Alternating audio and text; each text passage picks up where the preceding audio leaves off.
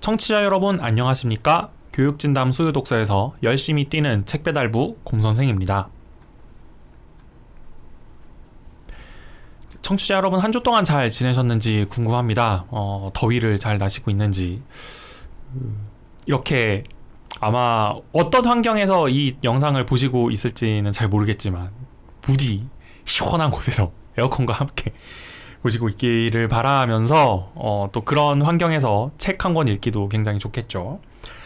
오늘 청취자 여러분과 함께 볼 책은 이 앞에 놓여 있는 책입니다. 디디에 에리봉의 랭스로 되돌아가다라는 책입니다. 사회 전체와 개인의 내면, 내밀한 감정을 굉장히 잘 오고 가면서 쓰여져 있는 학자의 자서전이거든요. 바로 여러분의 기억 속으로 책을 배달해 드리는 2분 퀵 서비스로 들어가 보겠습니다. 이 책의 저자 디디에 에리봉은 프랑스의 현대 철학 혹은 이제 사회학자입니다.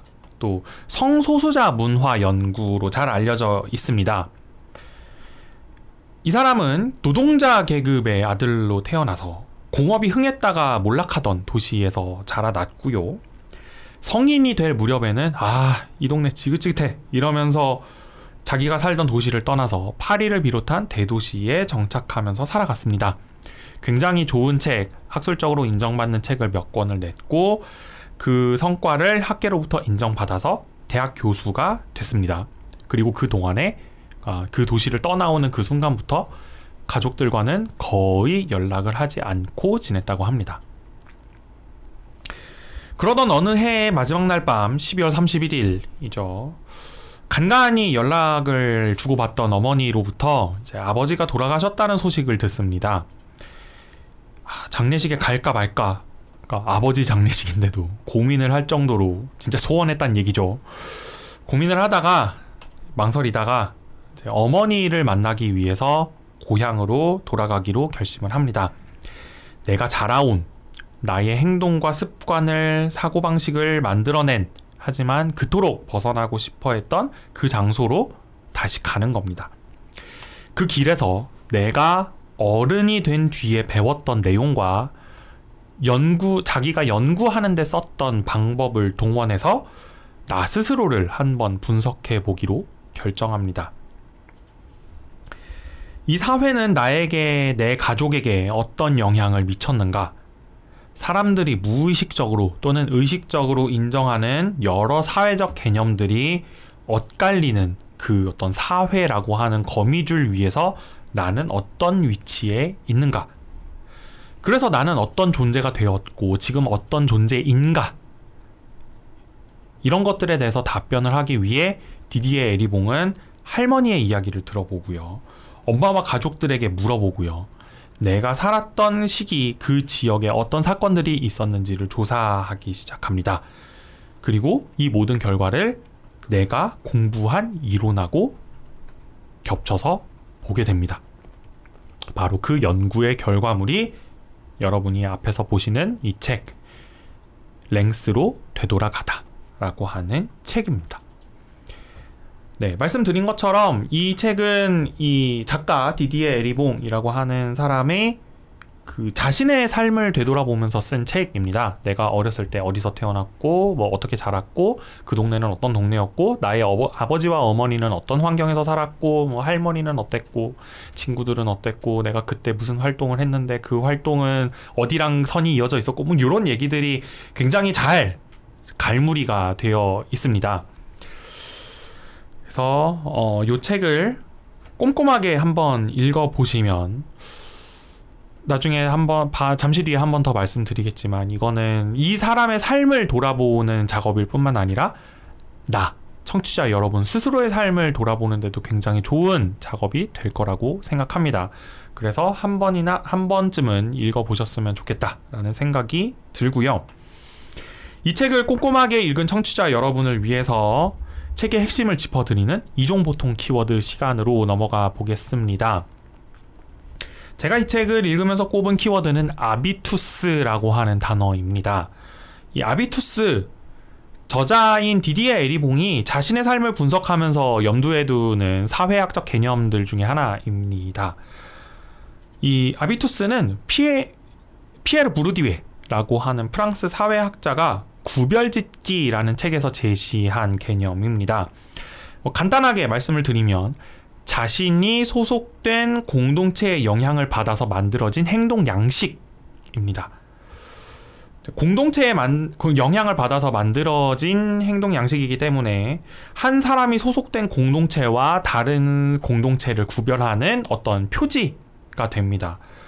그래서 이거는 아주 작게는 뭐 사회 사용하는 언어 습관, 뭐 예를 들어서 서울 사투리, 부산 사투리, 뭐 광, 광주 뭐 전라 사투리, 호남 사투리 뭐 이런 거에서 시작해서 뭐 밥상머리 예절, 뭐 포크를 어떻게 쓴다, 뭐 밥그릇은 놓고 우리는 이제 도구를 이용해서 이제 음식물을 떠 먹어야 된다, 뭐 이런 거라든가 이런 아주 사소한 것에서부터 시작해서 선거 때 투표 행태, 뭐 어떤 당을 찍을 것이냐.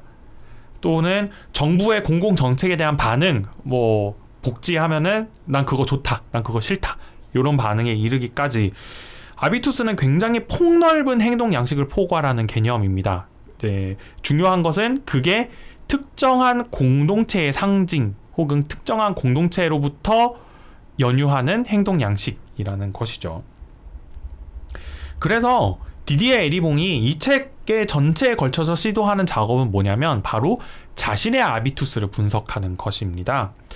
그 과정에서 내 생각, 내 행동, 내 습관 이런 것들을 들여다보면서 내가 걸어온 삶의 궤적 구석구석에 묻어 있는 이 사회의 흔적, 사회의 영향을 발굴해내는 것이죠. 어, 이를테면 그 프랑스를 점령했던 나치와 연관된 어떤 출생의 과정을 갖고 있는 것으로 암시되는 뭐 직접적으로 얘기하진 않지만 할머니 쪽, 뭐 외할머니 쪽의 가족력이라든가 정부가 마련한 저소득자 임대주택에서 살면서 만난 사람들의 모습. 거기서 뭐 힘이 센 건 좋은 거야. 라든가 혹은 어 아, 뭐 있는 척 하면서 막 TV에 나가지고 유식한 척 떠드는 쟤네들 다 거짓말 하는 거야 라는 이런 태도라든지 이런 것들. 노동자로서의 정체성을 굉장히 강하게 갖고 있지만 지금은 극우 정당인 민족 전선, 그러니까 프랑스 극우 정당인 민족 전선에 투표를 하고 있는 아버지의 모습이라든가. 자신을 키우기 위해서 가부장적 체제에 굉장히 시달렸던 그래서 자신이 갖고 싶었던 직업을 포기해야 했던 어머니의 모습이라든가 하층 민 남성으로서의 자신을 너무 앞세웠던 나머지 한동안 자신의 성 정체성마저 부정해야 했던 자기 스스로의 모습이라든지 어뭐 이 책에서 스스로 밝히고 있기도 하지만 이, 저, 이 책의 저자 디디에 에리봉은 남성 성소수자입니다. 그런데 이제 아무래도 하층민 뭐 그리고 남성들이 이제 자신의 힘을 과시하는 문화 속에서 살다 보면은 아무래도 그 이제 게이라고 하는 요 단어가 욕으로 쓰이는 경우가 종종 있죠. 그렇기 때문에 이제 자신도 그 문화에 어울려 살다 보니까 자신의 성 정체성을 스스로 부정하고 그 심지어 그런 정체성을 가진 사람들을 더 심하게 욕을 해야 했던 어떤 그런 환경 이런 것들을 이야기하기도 하고요. 또 이런 모든 것 들의 영향을 받아서 자라왔기 때문에 자신이 평생 얻을 수 없었던 이 부르주아 계급의 아비투스를 열망하던 자신의 모습 이런 것들에 대해서도 굉장히 솔직하게 서술을 하고 있습니다.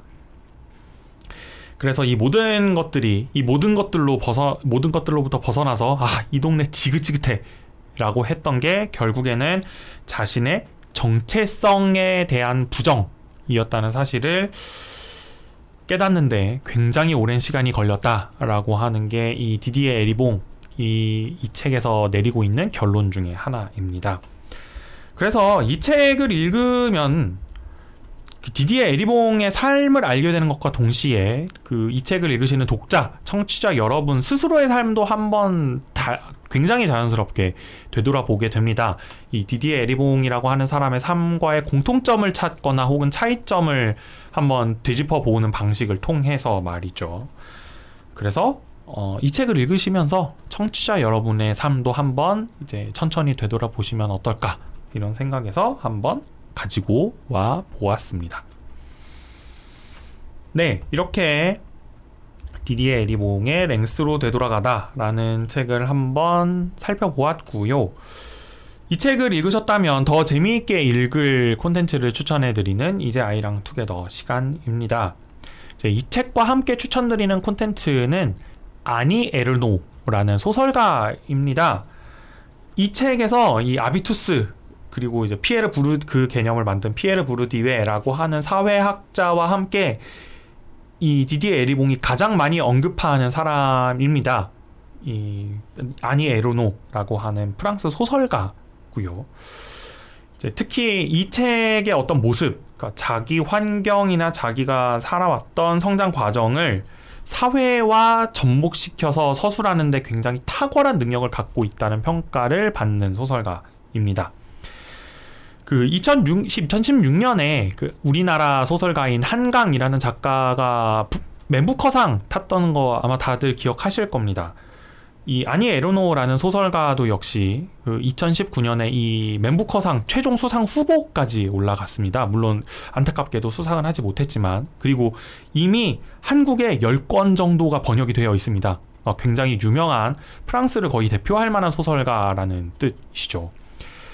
그래서 이 아니 에르노의 소설들 뭐 대표작이라고 할 건 따로 없지만 그, 그 인터넷 서점에서 아니 에르노 이렇게 검색하시면 한 열 몇 권이 이렇게 쫙 나오거든요. 그 중에 아무거나 하나 이렇게 탁 집어서 읽어보시고 마음에 드셨다면 아니 에르노를 좋아하는 작가의 리스트에 한번 올리셔서 어, 이 사람의 작품을 쭉 읽어 내려가 보는 것도 굉장히 괜찮지 않을까 이런 생각에서 아니 에르노를 추천을 해드립니다. 네, 이렇게 오늘 소개, 오늘 책 소개를 마쳐 보았고요. 다음 주에는 오랜만에 이 좀 얇고 재미있는 책, 어, 재미있는 책은 항상 제가 들고 왔지만 얇은 책 한번 보도록 하겠습니다. 최근 글쓰기에 고민이 있는 분들이 가장 많이 찾는 것으로 유명한 책입니다. 김정선의 내 문장이 그렇게 이상한가요? 라는 책인데요. 제대로 된 문장을 쓰는 법을 알려주는 친절한 책입니다. 그래서 사실은 제대로 된 문장을 한 번에 쓰기는 당연히 어렵습니다. 뭐 청취자 여러분 모두 잘 아시는 내용일 거예요. 그러니까 처음부터 잘 쓸 수는 없으니까 이 책을 함께 보면서 고치기라도 잘해보자. 이런 의미에서 한번 들고 와봤습니다. 이 책의 저자인 김정선 씨는 이제 잡지사 출판사에서 일을 하면서 20년 넘게 다른 사람의 문장을 고치는 일을 해온 교정교열 전문가거든요. 그 사람의 그 목소리를 한번 들어보면서 어떻게 하면 좋은 문장을 쓸 수 있을까? 어떻게 하면 내가 처음 쓴 문장을 더 좋게 고칠 수 있을까? 이런 생각을 하면서 우리의 글쓰기를 한번 되돌아보는 시간을 가져보면 좋겠습니다.